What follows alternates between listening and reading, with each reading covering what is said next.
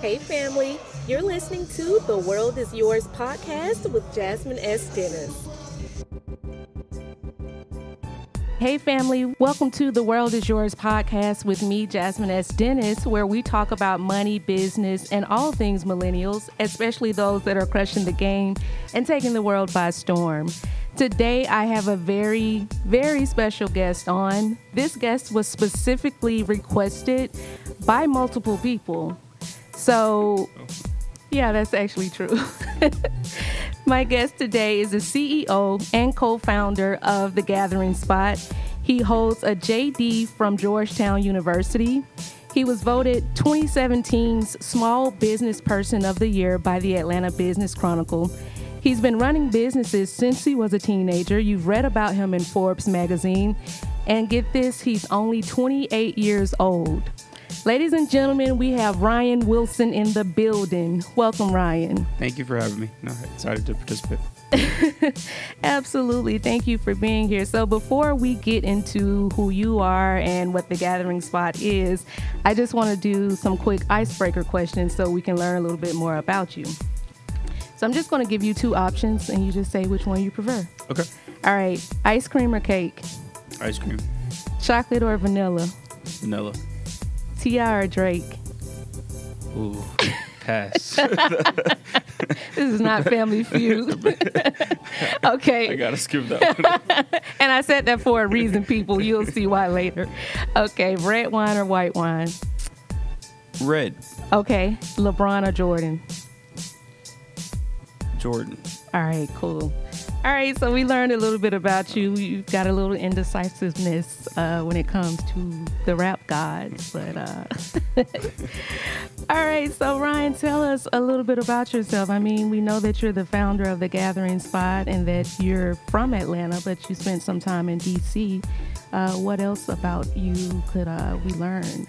Yeah, I mean, so I, I do. I am from Atlanta, and that's where I spent my formative years. But I was born in Los Angeles, and okay. so my family um, moved around like every two years until I got right before high school, and so um, many of the cities that we're expanding to or uh, looking at to expand to, I lived in, you know, at, at some point in time, nice. and my parents eventually settled down here in Atlanta. They're they're both entrepreneurs. Okay. Um, they started a call center company. Remember the first two people in our basement uh, when the when the company got started, and it scaled to you know, several thousand people across the the, uh, the country, and then eventually my parents sold it, but then are now back in that business um, with, a, with another call center company. Wow. And that's absolutely amazing that it started from their basement. Um, would you say that that is what inspired your entrepreneurial mindset, or were you always that way, or was it other people? No, I mean, I, I had no intention of ever being an entrepreneur. I mean, mm-hmm. for me, it was never about trying to start a business. I, I saw what um, it, it, it required, you know, day in and day out, and that I just I didn't see that as my path. I mean, I wanted to be an attorney. Okay. And so even back in like going to high school, I was on the mock trial team, and I was a government major at Georgetown. I was trying to do anything that I thought would position me well to be an attorney. Right. Um, but at the same time, I think that there were lessons that I learned that I, I didn't know that I was learning at the time that are super helpful um, I, will give you a small example. When we first started uh, the gathering spot, someone heard me leave a voice message and they said, "How did you know to leave a voicemail like that?" Because I, I had the that old school approach where I would say, you know, this is Ryan and my number, and I would say it twice. Yeah. And um, you know, before caller ID, you know, you would have to say your number of course. two times, and like I got that from listening to my dad on thousands of calls over the years in the car. And so I think there, you know, that's a that's a small thing, but I learned a lot of lessons about business and how to interact in a business by watching my parents. Okay. So that's interesting because, as you said, you had no interest initially in running a business. You were slated to be a lawyer. And in fact, you're, from what I understand, you're trained as a lawyer. So, what was it that in- inspired the transition? So I mean, I, I was work. There's two things going on in the middle of law school. So I, I went to Georgetown Law, immediately after graduating from um, undergrad. And at a, in undergrad, I worked on a lot of diversity and inclusion issues. So I continued that work with a lot of community organizations when I was in DC. Okay. And the thing that I could never find was access to workspace.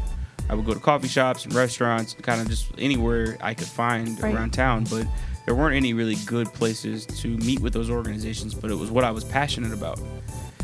Started talking about that problem, and I mean, on the social side, you, in, especially in DC, um, your apartments are small. You can't really hang out there. You needed to have other places to do it, and I couldn't find places that, that were kind of accommodating both interests that, that I had. So I talked with one of my college roommates, TK, who's my, my business partner now, and uh, the original concept around the gathering spot was built around how do we create a space that all people, um, you know, whether it's work or more social activities, can use.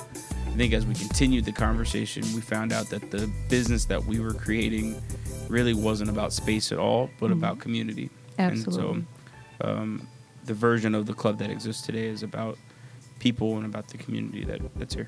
Okay. So let's talk about that. When you originally thought of this concept, you and TK, um, outside of it being a space for a community, a co a co-working space, did you ever envision that you would have these political conversations happening here, or that you would be hosting uh, different, you know, artists here or different workshops? What was that all a part of the vision? It was uh, pretty early on. I mean, we you look after the college experience, right? There aren't a lot of places that you can go as an adult and meet people from all walks of life. And I mean, what we're proving day in and day out here is that people are are there's they have multiple dimensions to them. They're they're they're you know the dynamic, right? Where there's um, you know, a professional side to who we are, but there's also a political side, and there's you know opportunities that we want to volunteer and help other people, and then there's so there's times we just want to turn up, right? And so, Right. how do you how do you create a space that celebrates all of who a person is? I mean, and one thing that I mean, we also saw that there were two demographics in private clubs. So if you look at most country clubs, they're city clubs, and then that's more the sandbox we we um, are playing in.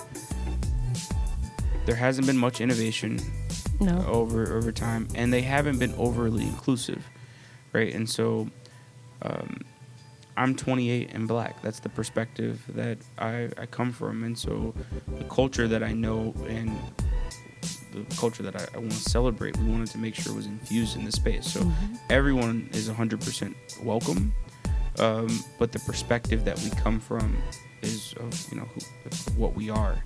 Um, and I think another demo that we saw that was missing in a lot of country clubs historically were women, Absolutely. and couldn't understand why um, in you know in 2014 that there were spaces that women couldn't go to inside of private clubs. It just didn't make sense to us, and so 60% of the gathering spots membership are women. Intentionally, will never dip below that mark because we want this club to be different, Yeah. and, and for it to celebrate people that have traditionally not been overrepresented um, in spaces. I mean, for most of you know, our history, um, the demographics that we're talking about have only been at, at best tolerated. Yeah. So this space is about trying to celebrate them. And I really love the the celebration of diversity um, and you know different economic backgrounds and you know just all walks of life. Um, in my experience, when I worked in corporate America, I led a lot of diversity and inclusion initiatives and uh, everything from women in technology to blacks in technology. And I know that when it comes to diversity and inclusion, it's still um, a difficult conversation for some people to have. Um, it's it's not difficult for most African Americans because we understand the struggle, but for others that don't understand the struggle, it, it can oftentimes be um, intimidating to have those conversations. So, as you mentioned, you're young, black, and you own a place like the Gathering Spot. How hard was it, um, in your perspective, to get people to believe in you, especially investors? Um, or anybody that you were saying, this is what I want to do, this is how much money it's going to cost. Um, do you think that um, you had difficulties convincing people that you were capable of something like this. Um, absolutely. I mean, when we started this process, I was 23 um, and had had no previous experience running a business. Mhm. Um, I, and I'd grown up inside of my parents' companies, but I had not started a company on my own. And so, um, no, I think all of those factors were, were very much so at play. But if there was a, a perspective that I had that entire time, it was like, look, if it's possible in any way, shape, or form, I've got to fight to try to make sure that, um, I mean, we, we kick that door down. Absolutely. So um, the original plan was for the gathering spot. It's gonna cost like a million dollars, Mhm. and I thought that was like ridiculous. I mean, I just I had no, Why, why was that ridiculous to you? I just I just didn't know how we were going to raise a million dollars. But as we continued to kind of work on the concept, one million became two, two became three eventually, and so the entire time what TK and I were saying to ourselves was like, look, we have to fight for the best possible version of this concept. We can't settle for anything less than what the best possible version because the a million there's a there is still a million dollar version of this concept that could exist Okay. but I don't think that it would have put us in the opportunity to be sustainable long term. Right? And I think, particularly in our community, there's a problem that exists where we um, we have to, we feel like we have to settle for what's practical, what feels practical, and we just resisted that feeling over and over again. That like no, if there if if if it's really if the number is three, we've got to go figure out how to go go and raise it Okay. um, and I'm happy to kind of talk about how that went. But I mean, before anything else, I would say it's a business plan that you've got to write, yeah. and then it's about writing like a mental. It's you got to totally change your mindset because the the entrepreneurship, the, the traditional process, is designed to take your heart out of the game like early. Yeah. They, like it's designed. I, Failure rate is crazy for entrepreneurs. it's super crazy, and the uh, the the thing too is that like ideas are really really cheap, yeah. right? There there's everyone ha- we we right now could come up with an idea. Yeah. The difference between entrepreneurs and everybody else is that people are there there are people who execute upon those ideas. Absolutely. So I don't think that I'm I'm I'm special or smarter than than anyone else, but I do believe that I'm willing to work to help to, to execute on the ideas that I have, and um, but mentally, like getting into that mode was was really difficult because the game is not designed for you to. I mean, you it's designed for you to quit Yeah. pretty early. So, and with with that at the forefront of your mind, knowing what you were up against, did you have mentors that helped you through um, not just the mental aspects of, of, of acquiring something like this, but the financial um, aspects? Because what I see a lot of entrepreneurs doing is getting into business with no clue as to how they'll sustain it. They get the initial money that they need to start up, but they have no clue how five years from now this is going to still be rocking and still they you know they have no clue how to scale a business so did you have someone that was able to walk you through it or Yeah, no, I'm fortunate that my uh, my parents, um, you know, were business owner or owned a business and scaled a company. I mean, my dad, I mean, went from two to five thousand employees in Yeah. like a, a ten year period. So I was able to to to lean on him um, in ways that I'm, I'm, you know, will forever be grateful for. But I mean, a lot of the process though is about research and like being actually diligent, right? I mean, I think in the the Google generation, uh, we feel like we can get information about a topic really easily. yeah So, you know, we search a couple words and we look at the first couple websites that come up, and then we're like, "Oh, I know this topic yeah now." and we're done and that's it. And uh, to to really understand an industry and the business that you're trying to uh, start, you have to like actually know about that industry. yeah I mean, act, I mean, there were we were raising capital. You there was no way if you asked me a question about any part of or any of our anybody that was not even a one to one competitor, but just anybody in the space generally, I could tell you anything about them. I had visited. I had. I had. I mean, not the first page results. I had been like digging and digging and making phone calls um, to try to learn more. Mm-hmm. If you're not passionate about it like that, I'm not. It, it might not be the. That might not be the idea that you you know should should dig in on. Right. I agree. I agree.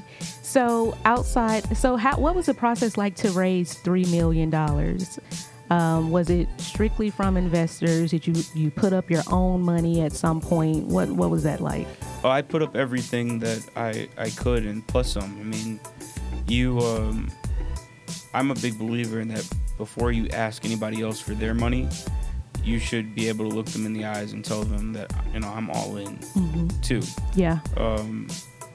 So, no, we invested everything. I mean, we credit card. We did everything that you you could possibly do to go as far as we could before taking anybody else's money.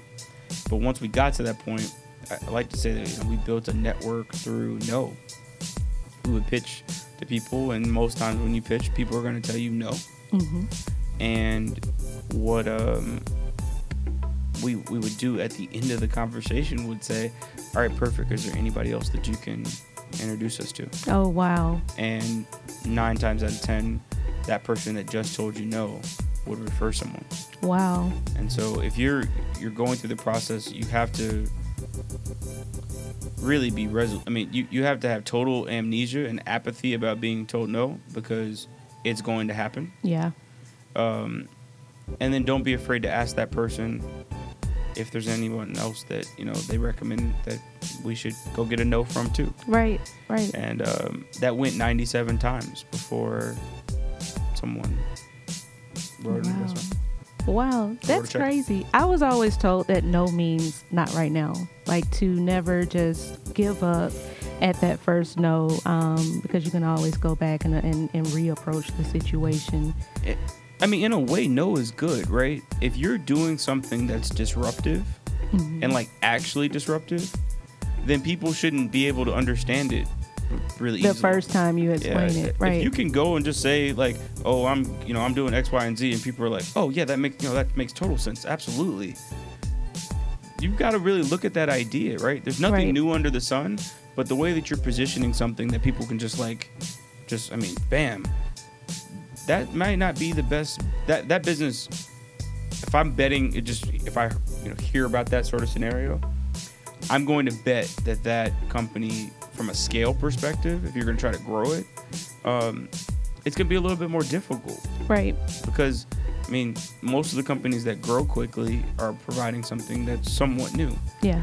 And so, yeah, you should take no as a sign of encouragement in a way because that means that the market hasn't fully grasped. Now, if you get too many no's, and depending on what the the, com- the feedback is, you may be um, you know pursuing the wrong path, but that you got to trust your gut on that as an entrepreneur. You know, over time, you know, after listening to people. But no, I totally reframed the no's. yeah, I, I wouldn't. It was like, perfect. I'm glad that you don't get it. because if you did, I, I you know I, I would be scared about that. Right. Yeah. And so, do you think that that that whole concept of if people say no, that just simply means that they don't understand it fully or they, they may need some extra information. Is that why um, the gathering spot can't be duplicated? Is because I I still feel like the gathering spot, and I've been coming here almost a year now. Um, we've seen nothing like it. We've seen country clubs, as, as you've mentioned, but we haven't seen anything that is going to host business workshops and political conversations and, you know, music events all under the same roof. So, is that part of why this is such a unique space? I mean, I, I think that the perspective that we bring to the table, um, every business, uh, every good business, at least in my mind, has a has a soul to mm-hmm. it that um, but what you know makes it hard to to duplicate. I mean, I this is why I say we're not in the space business. Um, you know, we're we're about you know community and experiences because I mean, from a space perspective, um, I'm not married to anything in this space. Mhm. In fact, I mean, we take out and remove and we'll continue to remove and change stuff in the space all the time. Um, the community is what makes this special, and the approach to how you curate that community is what's different. And I think that that comes from um, a, a team that I'm really proud to, to work with every day. So, um, you know, that I put I, I play a role in, but Yeah. no, I, I'm not. You've got to get to a point in your business where you know, you're confident about what it is that you do that's different, and um, you know, for me, I'm I'm deeply like personally connected to the work that we're doing here, and so it um you know it's it's easy to get up to come to work every morning. Wow. And it's never really work if you love what you do. If if you're truly passionate about it, it won't ever feel like work. So That's true. Yeah. So do you has it dawned on you how much you and TK have achieved in, in such a short amount of time? I mean, do you ever wake up and feel like I've made it? Or do you have the feeling of I'm just getting started? I'm definitely just getting started. I mean, I, I um, I appreciate any recognition and I mean anything that kind of falls in that category. Um, but I, I, I don't internalize it.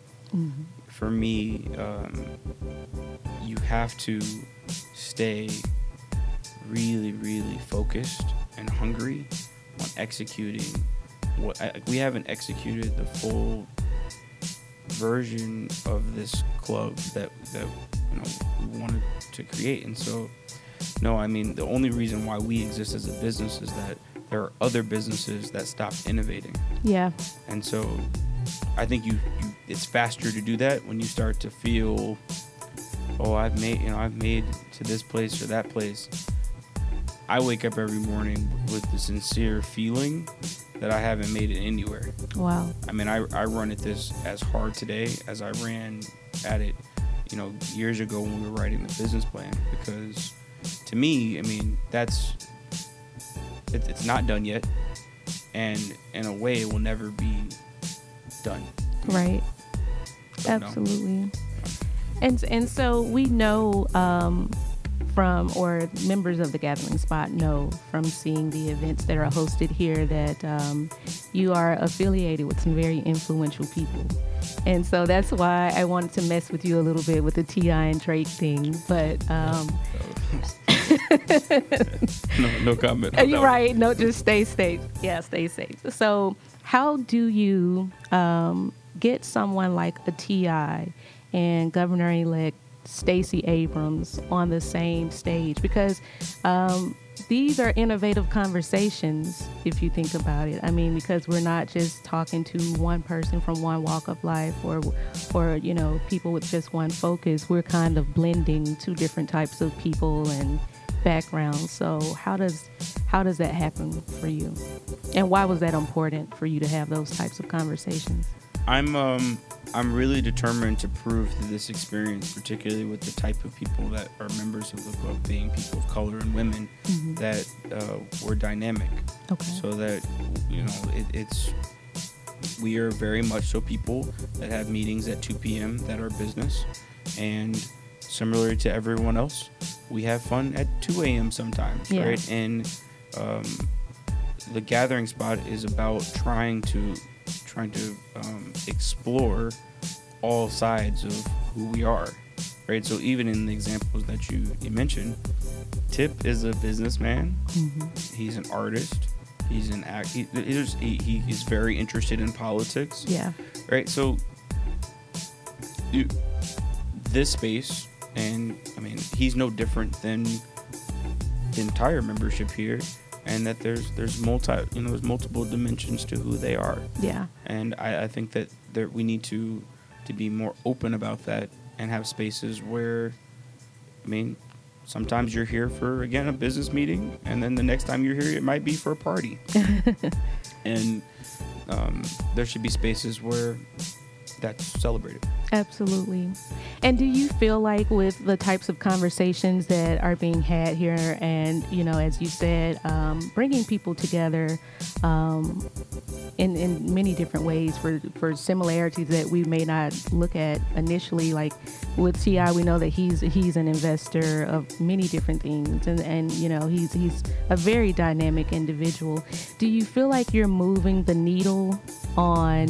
Uh, black people being in business and seeing that that's something that they can own or seeing that you know these these types of things are obtainable?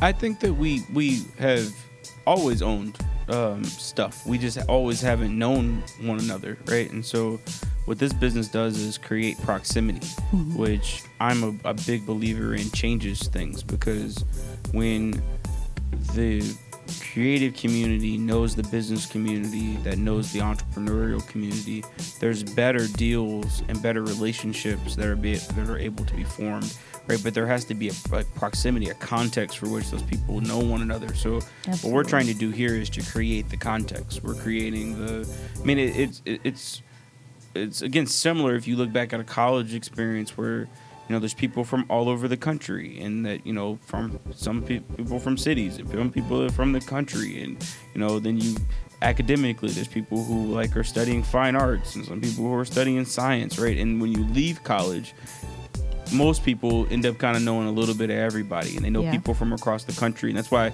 you can go to any state and it's like, oh, you know, my my friend from college lives here. Let me right. call them when you become an adult, it's harder to create those networks. But what college does more than I would argue, sometimes even than what the like academic part of it is helpful for.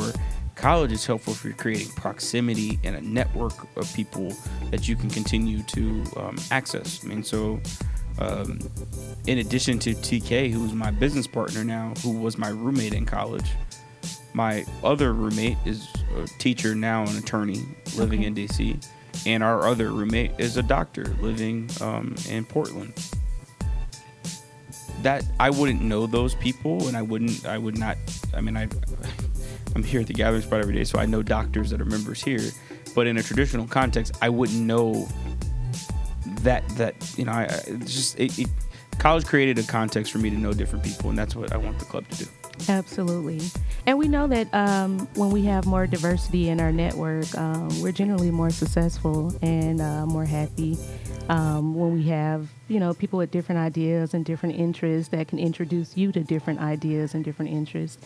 So that's what I really love about the Gathering Spot. Um, I've been to to a couple of your events um, you know, the BMW event, the Symphony on the Lawn was something I really appreciated because I used to be in the arts when I was younger. And so, it, you know, that was really, really great for me. But what goes into um, understanding or implementing the types of events that you have here? I mean, I think it starts first with the, the membership process, right? So, um, we interview or ask every you know, person that that um, is, is going is a prospective member of the club to participate in a conversation with our membership team. And so, one of the things that we're looking for in that conversation is fit and feel, and like you know, if this person would be a good contribution to the community that we're trying to build. Second thing, though, um, that we're also mining for are interests, right? So it's looking at like what um, what animates you outside of the office, right. and then the answer to that question allows us to be able to start to explore programs. Um, and so I'm proud to say that many of the programs that we host here are, and by many I mean most, are with members of the club and their affiliated businesses and or interests, you know, generally that we're able to, to program around. So, I mean, we, we, we get that information directly from the people that are here. Wow. It's it's great that you take so much feedback from the community um, because I truly feel like I, I have a voice here at the gathering spot. You know, you guys don't just send out the generic surveys and, and say what would you like for us to do. It's you know you guys do get personal, and I know that from firsthand experience. We we try our best. I mean, and I, I think that that's that's always going to be something that I'm interested in trying to continue to um, improve. But I, I genuinely believe in the idea that the best version of this community, you know, people absolutely have a voice. Right. It's not it's not my community. I I'm a member of of this community, um, but I have the responsibility here of trying to make sure that um, everyone feels comfortable and they do feel like they're represented and the interests that they have are um, you know in some way, shape, or form shown here, right? I mean, and- Absolutely. it- the calendar is gonna gonna change all the time, right? Because we need to make sure that um, you know another thing that we're trying to, to do here is to have people explore topics that they traditionally wouldn't have, and so if if you you know only go to I I tell this to members all the time. I mean, if you're in the tech community and you only go to the tech events, you're missing out on I mean the political conversations Yeah. where you'd be surprised, but a lot of the times in those rooms, they're looking for someone in the tech community to help them with the problem in politics. Yeah. Right. So you you've got to. I mean, it, it's it's I- it's no different than college in that context too, where sometimes take something outside of your major, right, Yeah. and go go explore different um, topics because you'll meet some good people. Wow. So, what's been the best part of this journey for you so far? the people that we get to interact with um, and, and meet day to day. And I, I'm not necessarily talking about the the um, you know the ones that are are famous. Um, I'm really inspired by the work that's being done here. Yeah. There's all sorts of different businesses and and um, relationships, social, you know, just personal relationships that have been formed here, and being able to be a part of that and help to introduce people to one another. then I think that that's how things actually start to change. Yeah. When we know one another, we trust one another, and we um, we're able to connect in a real way Yeah. to um, try to bring people together. And, and, and again, sometimes that's more business related, and other times it's just to hang out and have a new friend. And I think that there's value on both both sides of that. I absolutely agree. So, um, I wanted to go back to asking you about something business related. Um, branding. We know that the Gathering Spot definitely is a brand, um, a, a unique brand. But um, I personally wanted to know, um, and this came from a, a listener, they wanted to know how important branding and media exposure is for your business um, as it relates to uh, customer acquisition and how profitable your business is. Is it true that you have to have something that's just, you know, spanking brand new and nice and shiny in order for your business to be recognized as a brand? I, I don't chase that at all. I I think that I mean you have to work on the fundamentals of the business before anything mm-hmm. and take care of your, your customers. So if there's a decision between going to something that's media related or doing something related to the membership here, it's not even a, a question for me. The Yeah. members of the club and the community that's here are the business. The media Absolutely. is not the that's not and I, th- I think in this kind of social media era there's a lot of entrepreneurs that are not really in love with their business. They're in love with marketing their business. Yeah. and um, you've really got to soul search and you know determine what it is that you actually what what are- you actually interested in. I'm a massive introvert right? Like i, I i'm not i'm not i'm for doing this every day i'm not exceptionally social right I don't, i'm not um so yeah the, the this concept of like i want to build a brand I don't want to build a brand. I want to build a good company that that um, serves our customers well. Yeah. I think that if I do that well enough, then the customers will identify that thing as a brand. But I don't chase the the branding pieces of the puzzle. That's not to say that media and like you know talking about what you're doing isn't important, but you have to look at those as tools to help to serve your customers more than anything else. So we don't spend any money on marketing. Oh, really? Wow. Wow. Okay. So there you have it, folks. He's not spending any money on marketing. Not now. Uh, Let me be not this At, moment. at this moment. So we spent money early on talking about trying to market that the, the company was was existed, hmm right? But I don't spend any money. Certainly not in promotion of. I mean, any if we're talking about anything, it's specifically about the the community that's here and what we're trying to do here. It's very values based, not really anything else than that. Okay. All right. But no, I don't spend a ton of money now on on marketing. Okay. So we know that you're certainly doing your part when it comes to serving the community. Um, you even help feed a school. Um, can you talk a little bit about that? Yeah, how do you know that? That's I, I'm listen. I'm not sitting here for no reason. Like, um, and not many people don't know that. Um, no, I believe. I mean,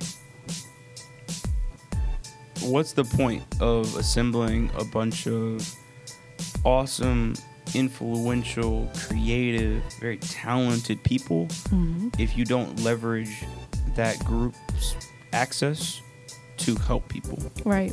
So, um, I was I was in an interview a long time ago for this fellowship that I'm in um, at school, and I I asked a student who was interviewing for this program, what's the difference between service and social justice, and I had no idea what I had just asked her, but the answer she gave back, and she said, "I don't, I don't remember what, um, I don't remember where I got this from, but to me, if you see a, a, a river and there are dead bodies floating down the river, service is to go into the water and to pull the dead bodies out." Mm-hmm. But social justice is to go upstream and figure out where they're coming from. Wow. And so I believe this community true to her answer, um, is about trying to do both. Right. How do we leverage this group to do direct service? How do we do um, work that tries to um, identify and then provide solutions to systemic inequality? But what's the point of bringing everyone together here if we don't do one of those two versions of the work? Right. I mean, I, I just think it's our responsibility in many ways to um, to participate. I like that you hold yourself highly accountable to not just your own success, but um, to the, the needs and the success of the community. It's another, that's another what's the point, right, mm-hmm. to me, because if we are blessed to be successful here as uh, business owners, if I look around and it's just me or me and my business partner, well, I don't want to hang out with him all the time. so, uh, there, what's the point if there aren't other people there with you, right? And so, I want this business to be a platform to help in a, in a real way other businesses also be successful so that if and when we are in a position to, you know, whatever whatever, whatever success looks like um, in the future for us, that there are other people too. Yeah. That can say that they, um, you know, achieved that their, their own version of success. So, yeah, I, I just I don't. There's no point to me if if you're by yourself. Absolutely, because it gets lonely at the top. So it's important to pull others up. Yeah, I mean, you only for me this is one of those like life things. You only get to do this once, and um, in my mind, if I'm going to do it, if if you can help some other people along the way, that, that I think that will make my journey um, even better too. And I, I, just I don't I just don't see the point of, of trying to build something um, and then you know being being solo. Right. And it's, it's, if you've seen that movie, I just recently watched All the Money in the World, and if you look at um, kind of one of the themes of that of that film is that it's isolating to be super successful and yeah. it's not it's not satisfying to be super successful when no one else around you is yeah absolutely so in seeing how you um, are so passionate about serving your community how can the community around you um, feed into the vision of the gathering spot participate. I mean, we had an amazing conversation with uh, Stacey Abrams last night, and showing up, uh, particularly to the to the things that aren't sexy, mm-hmm. is is really important. Um, there are a lot of workshops and seminars on political and social justice issues and like things that are going on in, in the news that feel heavy. Um, it's equally as important to show up to those as it is we're going to do this cool, you know, um, cocktail party on Friday. Right. Um, so to me, I mean, support is is just being present for the stuff that like you don't always feel like being supportive of, or you know, it's not easy. I'd say the other thing too is buy the stuff that's here, not necessarily from me, but from the entrepreneurs that are here. We um, we a lot of times, and it's really easy on social media. I, I've made it a practice since we've opened this business that I buy the stuff. Like I don't want, don't give me, don't give me anything. Right. Um, I want to buy it, and I'm going to tell other people to buy it because I think a lot of times in our community we don't recognize that what most businesses need is a customer. Yeah. They don't need your well wishes. They don't need your Instagram post. Right. They, they need you to buy the thing that it is that they sell. Right. Um, now that product needs to be good, right? We shouldn't just be buying things just because, but assuming that the product is of su- of sufficient quality, we've got to stop asking for the homie discount and buy it. Right.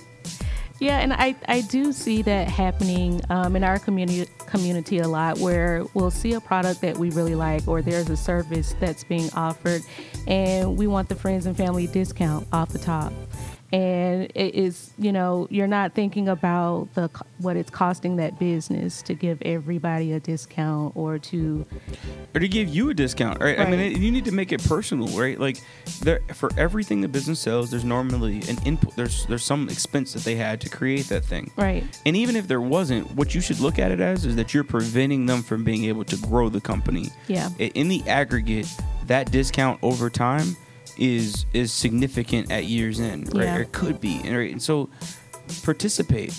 I mean, and, and, and what's wild to me is that we will negotiate with our friends, and then there are other things that we get in our life that we just treat as. I mean, it's almost a rule. Yeah. Like, how many times do people really argue about their water bill?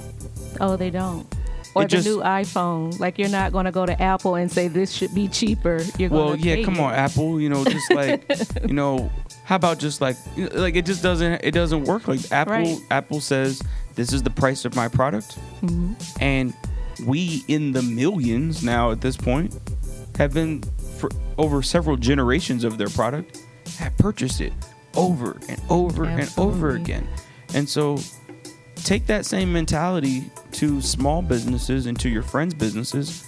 Buy their stuff and don't ask for anything in return. And in fact, reject it because the entrepreneurs in many cases are so desperate to try to get their product in someone's hands yeah. that they'll start to give it to you in hopes that you'll you'll buy it later. If that happens to you, reject it then. Yeah. So I, I I'm dead serious. I don't accept any anything for free.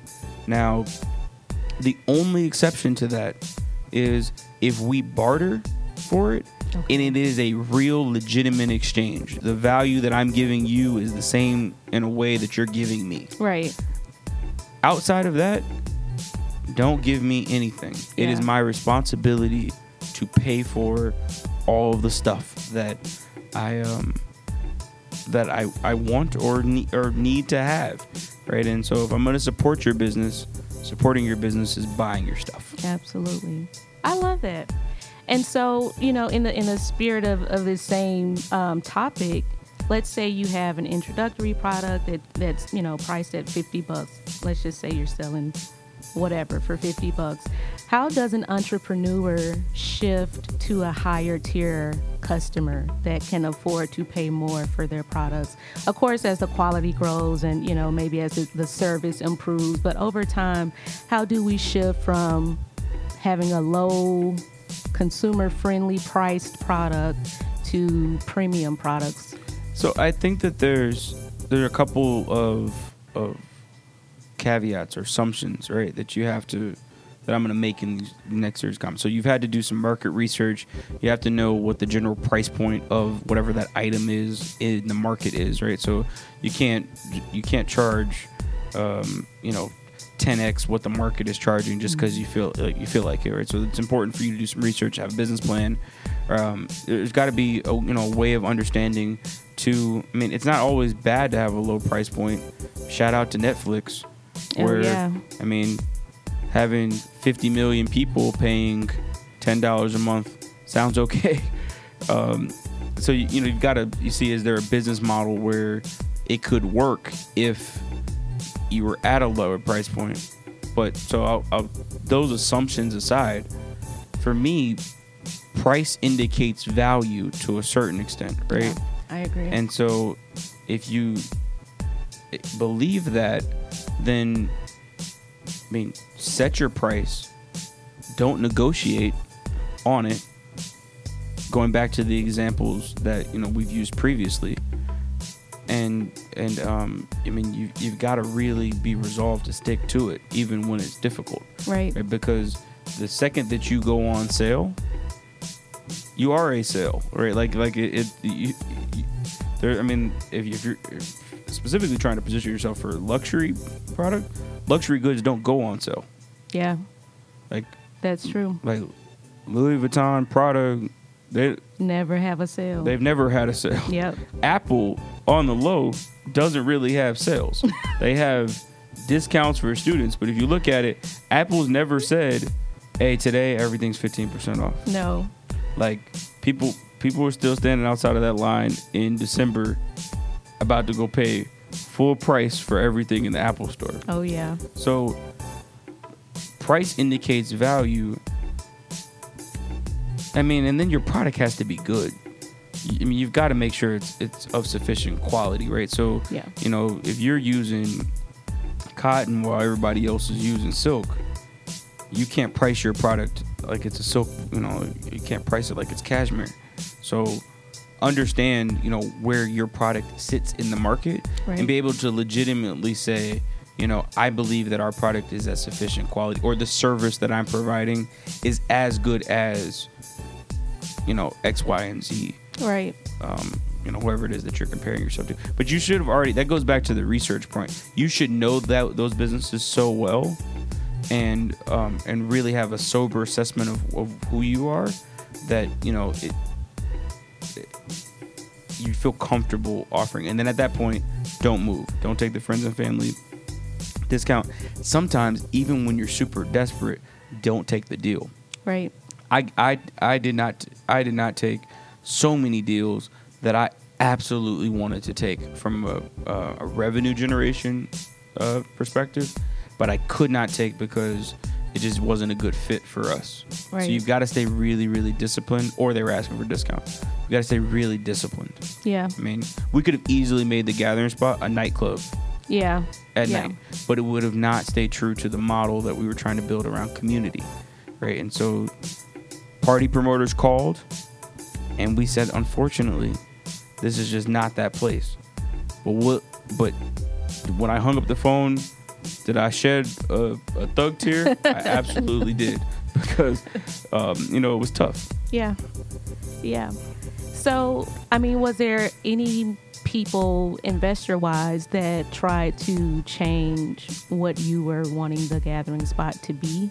Because they were saying, well, if I'm going to give you my money, it kind of needs to be what I think it needs to be. Did you experience that?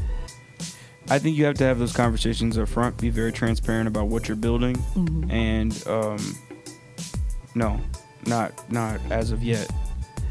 I I talk to our investors pretty you know intensely about what it is that we're doing here and how I see things moving forward. And what I'm asking them to do is invest in me and invest in that that version, you know, that that version of the concept Yeah. um, if you're an entrepreneur, I mean, this is very similar concept to what we were just talking about with pricing. You can't, all money is not good money. hmm You can't take capital from people that want to drastically alter your business. Yeah.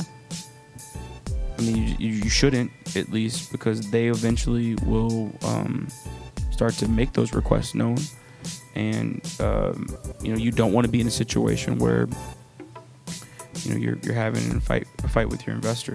Yeah. So, you know, uh, in a, it's, I think your business partner is, it's like being in a marriage, but the investor is like you know your mom or your dad. You don't want to to have a, a bad relationship there either. Right. Um, but you got to talk to them, you know, openly and decline those deals. I mean, one of the biggest problems for a lot of entrepreneurs of color is that we take low amounts of capital early, Yeah. mess up our cap sheets, and then are not in a position to go raise more money with bigger institutional capital because everybody, you know, your mama, your cousin, everybody else gave you two thousand dollars, you know, for ten percent two years ago. Yeah. You've got to stay disciplined about saying no. Like, look, I've got to raise three million dollars. The minimum that you can invest is two hundred fifty thousand. Yeah. So when you come with a fifty thousand dollar check, as much as that will pain me, our minimum is two hundred fifty thousand because I can't really get anywhere with the fifty thousand. Right. So And to go back to the concept of, you know, having a business partner and it kind of feeling like a marriage, do you think that you and TK sort of balance each other out because you're sort of like, you know, legal, strategic, and he's more of the finance guy? Um, does do you guys ever bump heads, or do you think that those differences actually help you guys to complement each other? no, we bump heads all the time, Mhm. and I mean that's part of our process. We don't agree regularly. Um, I mean it, it's it's really important to try to. You got to be. You got to have to. You have to have tough conversations with with your business partner. Yeah. I mean, and and I um I think we did a good job early of being honest with one another about what we expected out of the business, and you know it's worked okay. Okay. I think it has. Um, do you personally feel like you now have a seat at the table?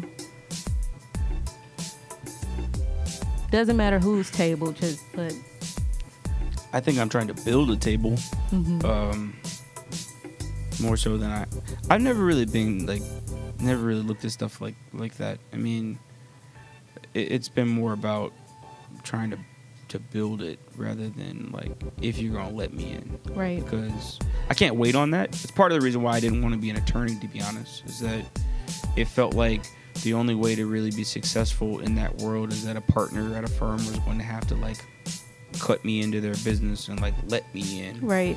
and uh, that just wasn't. I, I, I, I just I didn't like that, you know that that um that world, and so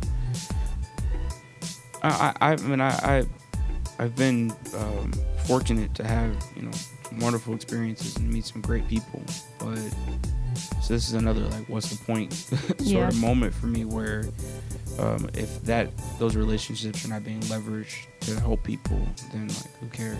Right. Absolutely.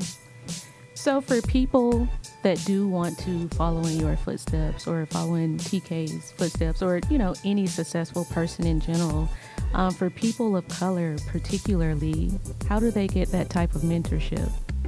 Um, because in my personal experience, I know that all aspects of running a business or raising capital is definitely not something I learned at home, but it's also not something that they really teach in school. Yep.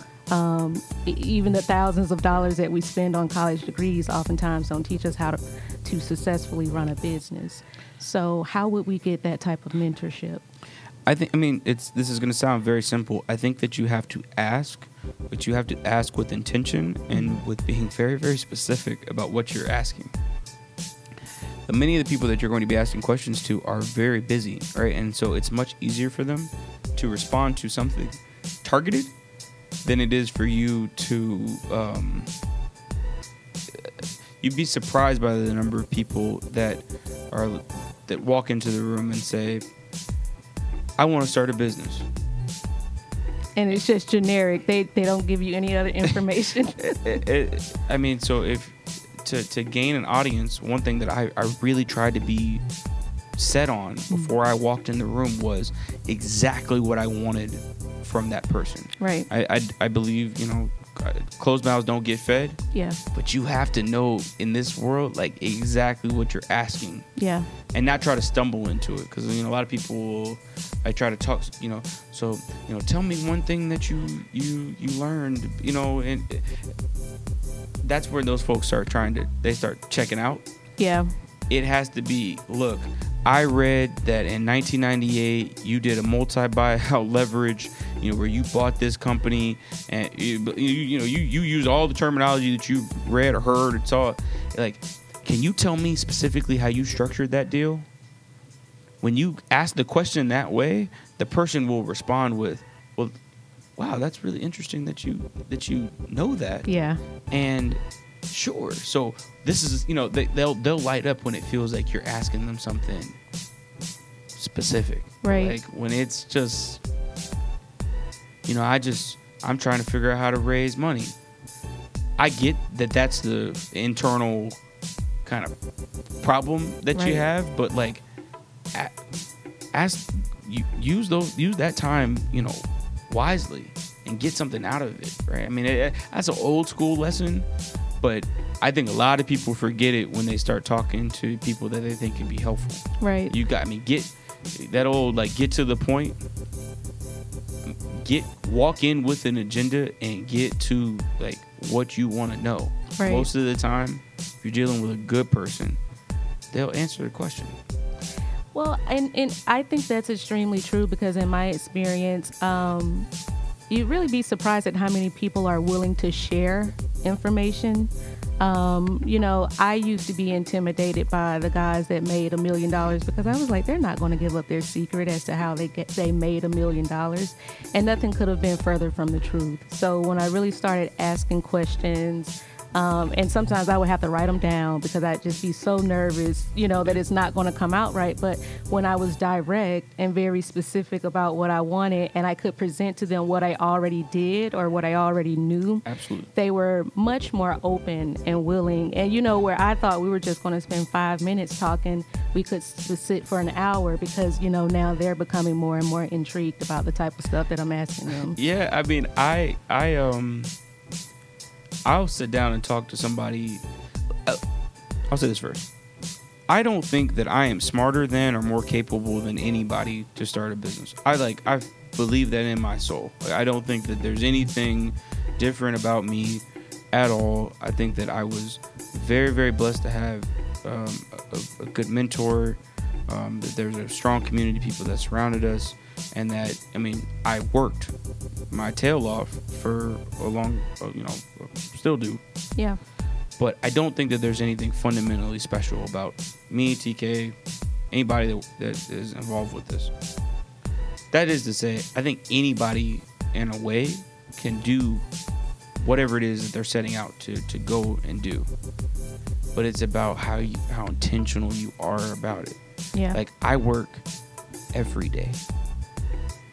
Not like, you know, the- that's not a bumper sticker. Like I actually I actually work every day.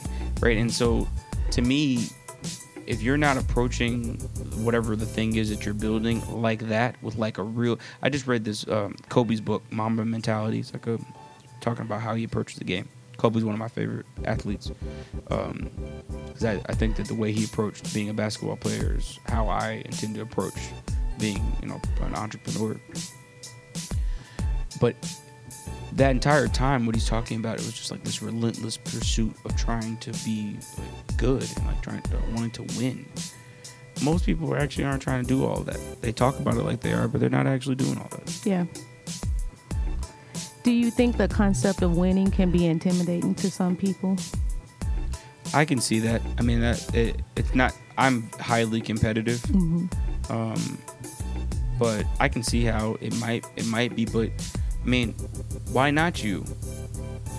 I mean, it, it, it, at a certain point, you've got to strip back everything and really say, you're like, and this is what I, you know, because there are moments where I, I will feel, I'll see, you know, a business, you know, did X, you know, X, Y, and Z, and revenue is expanded here and there, um, but I really have to gut check and, and ask myself, well, like, I don't think that I'm smarter than anyone, but I also don't think that they're smarter than me, Or- Right. and I also don't think that they're going to work harder than me. Right. So when I I strip all of that back and I really look and it's like, am I am I really saying that like they're just flat out better than me? Oh, I can't say that. Like that's too that's too far. And so once I get to that point where it's like, well then get back in the game.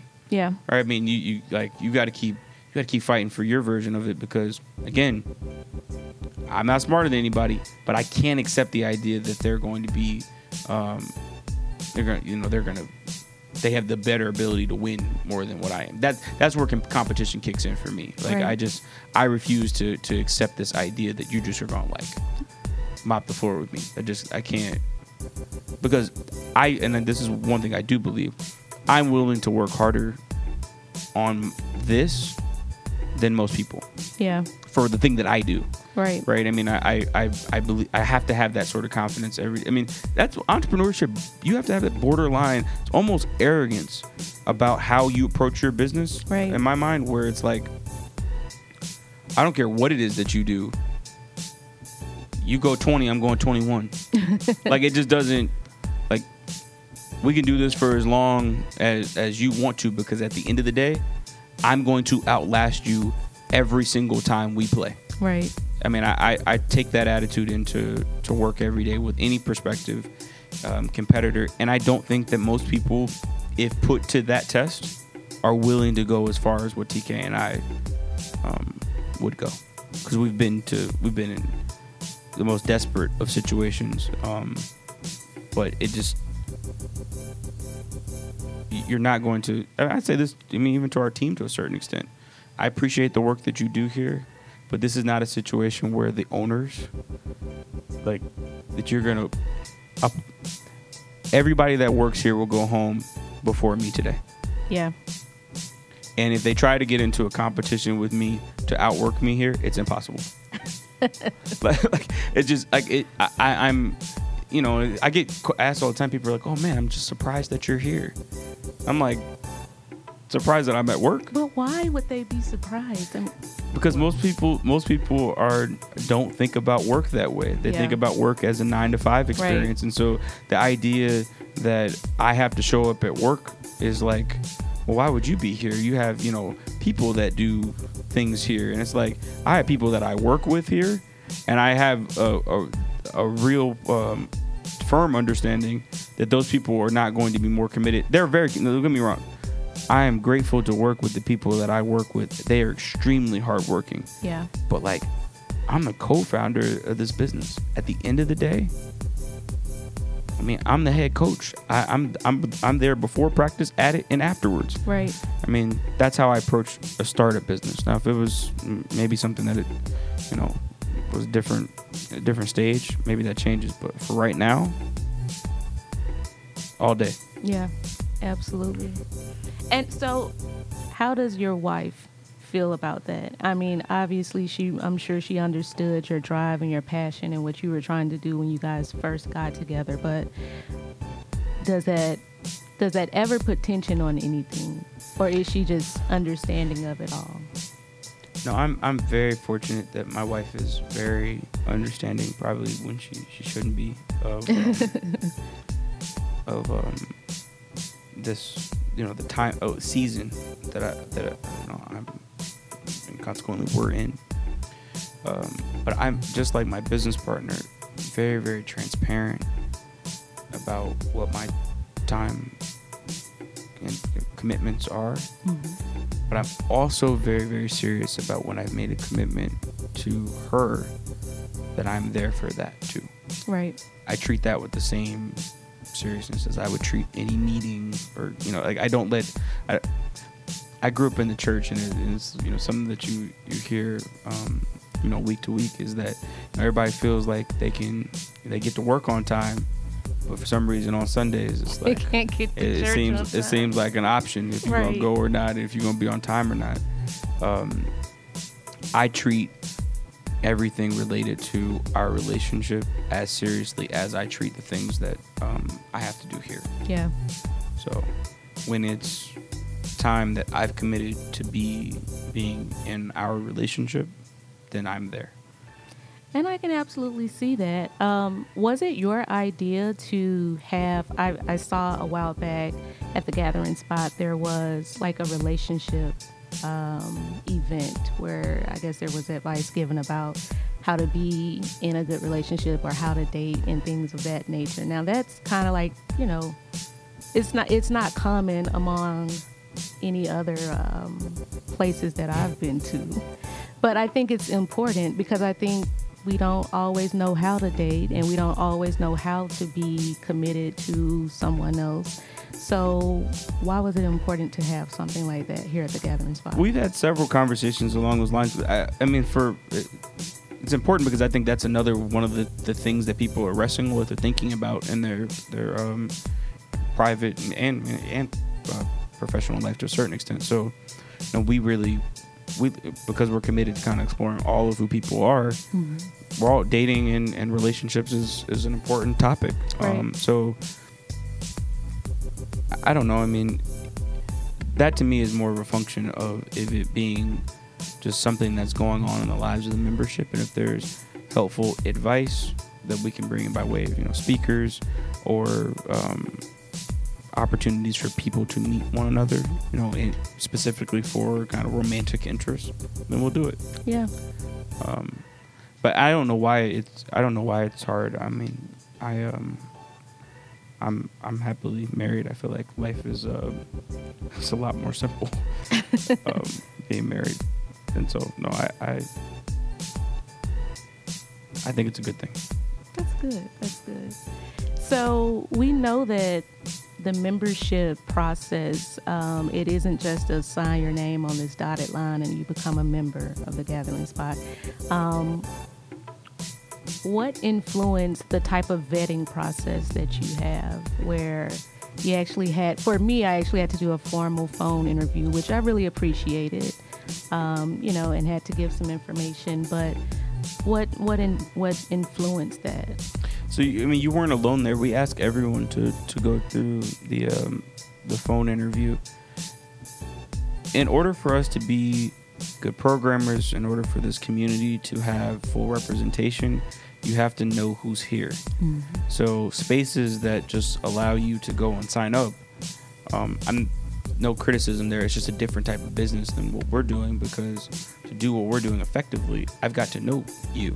Yeah. Right? I've got to be or someone on our team, you know, needs and our group people need to come together and make sure that you individually would be a good contrib- you know, contributor to the community, but that the community also needs your particular perspective or skill set. And from an industry perspective, we're really sensitive. Where um, if you ask me for an attorney, for example, we have a curated list of attorneys that are members here. Okay. But not every attorney in the city.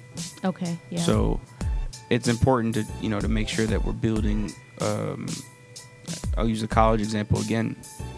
We need people on the track team and to play the flute. Mm-hmm. And so, in order to do that, you've got to spend time getting to know people. But if you have too many people that are playing the flute, you might have to decline those those um, invitations. You know, at, at, whatever point in time we're talking about, right. to make sure that the track team has you know people that that will be able to run. Yeah, absolutely. And is membership open? at the gathering spot right now, or is there still a waiting list for it? Not right now. Um, we are always assessing how the club was being utilized to determine if there are more, um, if there's more capacity here at the club. There are, you can definitely um, apply to become a member for our DC and Los Angeles locations that will open this year. Okay. Um, but Atlanta is basically at the point where uh, when and if we accept new members, it's at a, on a fairly limited basis and um, done so, you know, with, with pretty extreme care.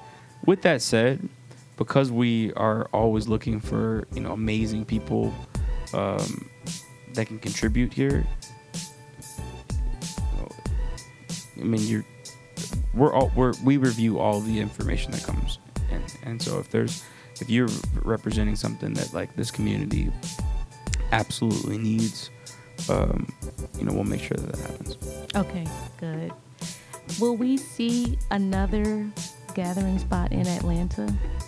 It's possible. Mm-hmm. Um, I mean, I, sp- I spend most of my time looking at space and evaluating space, so it's possible for sure. Okay.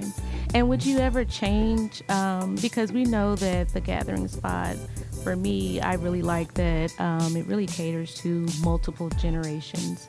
Um, would you ever open a space for the upcoming entrepreneur, like young adults?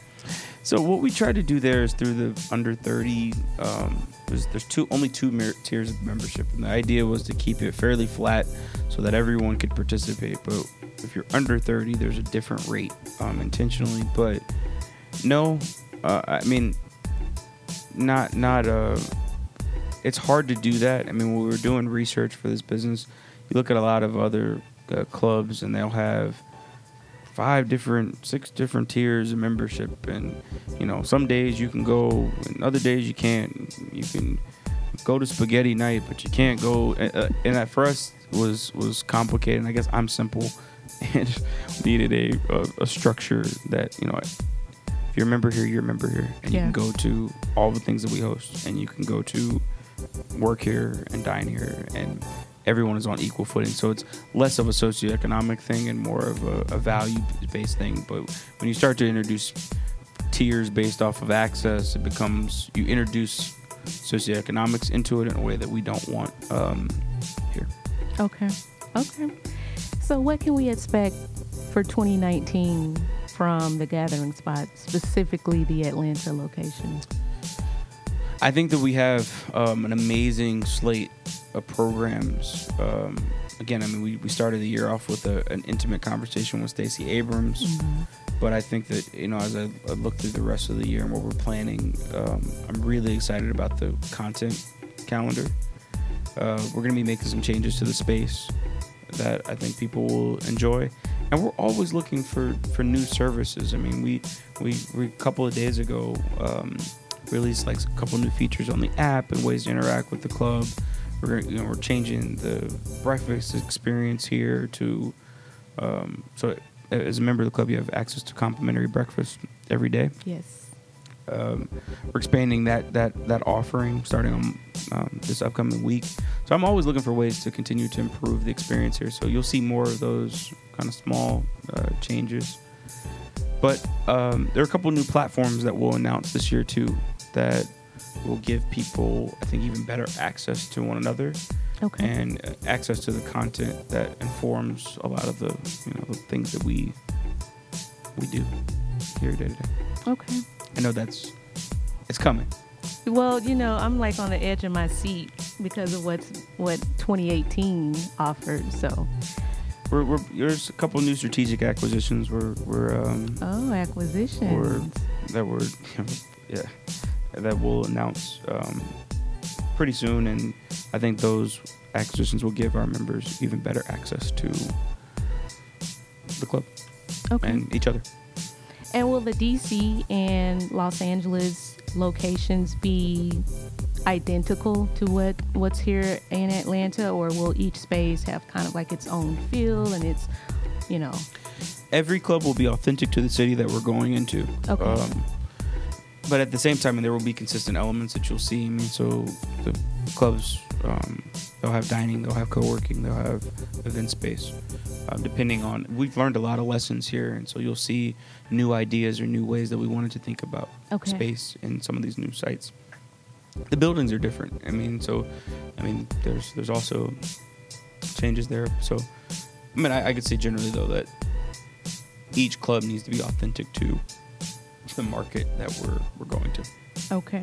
And members do have access to all the clubs. Once you're a member at one club, you can go to a, a different city and So our vision from for this business from the beginning was that I, I joke all the time. People don't live anywhere anymore; they're based somewhere. um, and so the idea is, is that no matter where it is that you're based, when you're on the road, you've got access to another gathering spot. So it doesn't really matter where you travel. So um, while DC and LA are the first two new ones that will open, the plan is to continue to open clubs across the country. I love it. Well, Ryan, it's been an absolute pleasure to speak with you today. Um, if our listeners wanted to contact you, are you on social media? I am. So you can um, you can find the business at the Gathering Spots on all platforms. You can find me at Spot on RW on all platforms as well. And I mean, we're, we're responsive on both on both fronts. I mean, this is um, this is a business that's about people, and so you know, if you're interested in um, in talking or collaborating or building, I'm happy to to do that. Um, again, I'll, I'll go back to being specific, but I um, I'm always interested in you know meeting new people and so I, I appreciate uh, the listeners that are interested in having a conversation in advance. I'm, I'm around. Perfect. Well, we appreciate everything that you've done um, for the community, for the city. Um, I, I wish you nothing but success. I know that you're going to just pour gasoline all over anything that you do, but thank you so much for sitting down with me and, and giving so much insight. Thank you. I appreciate it.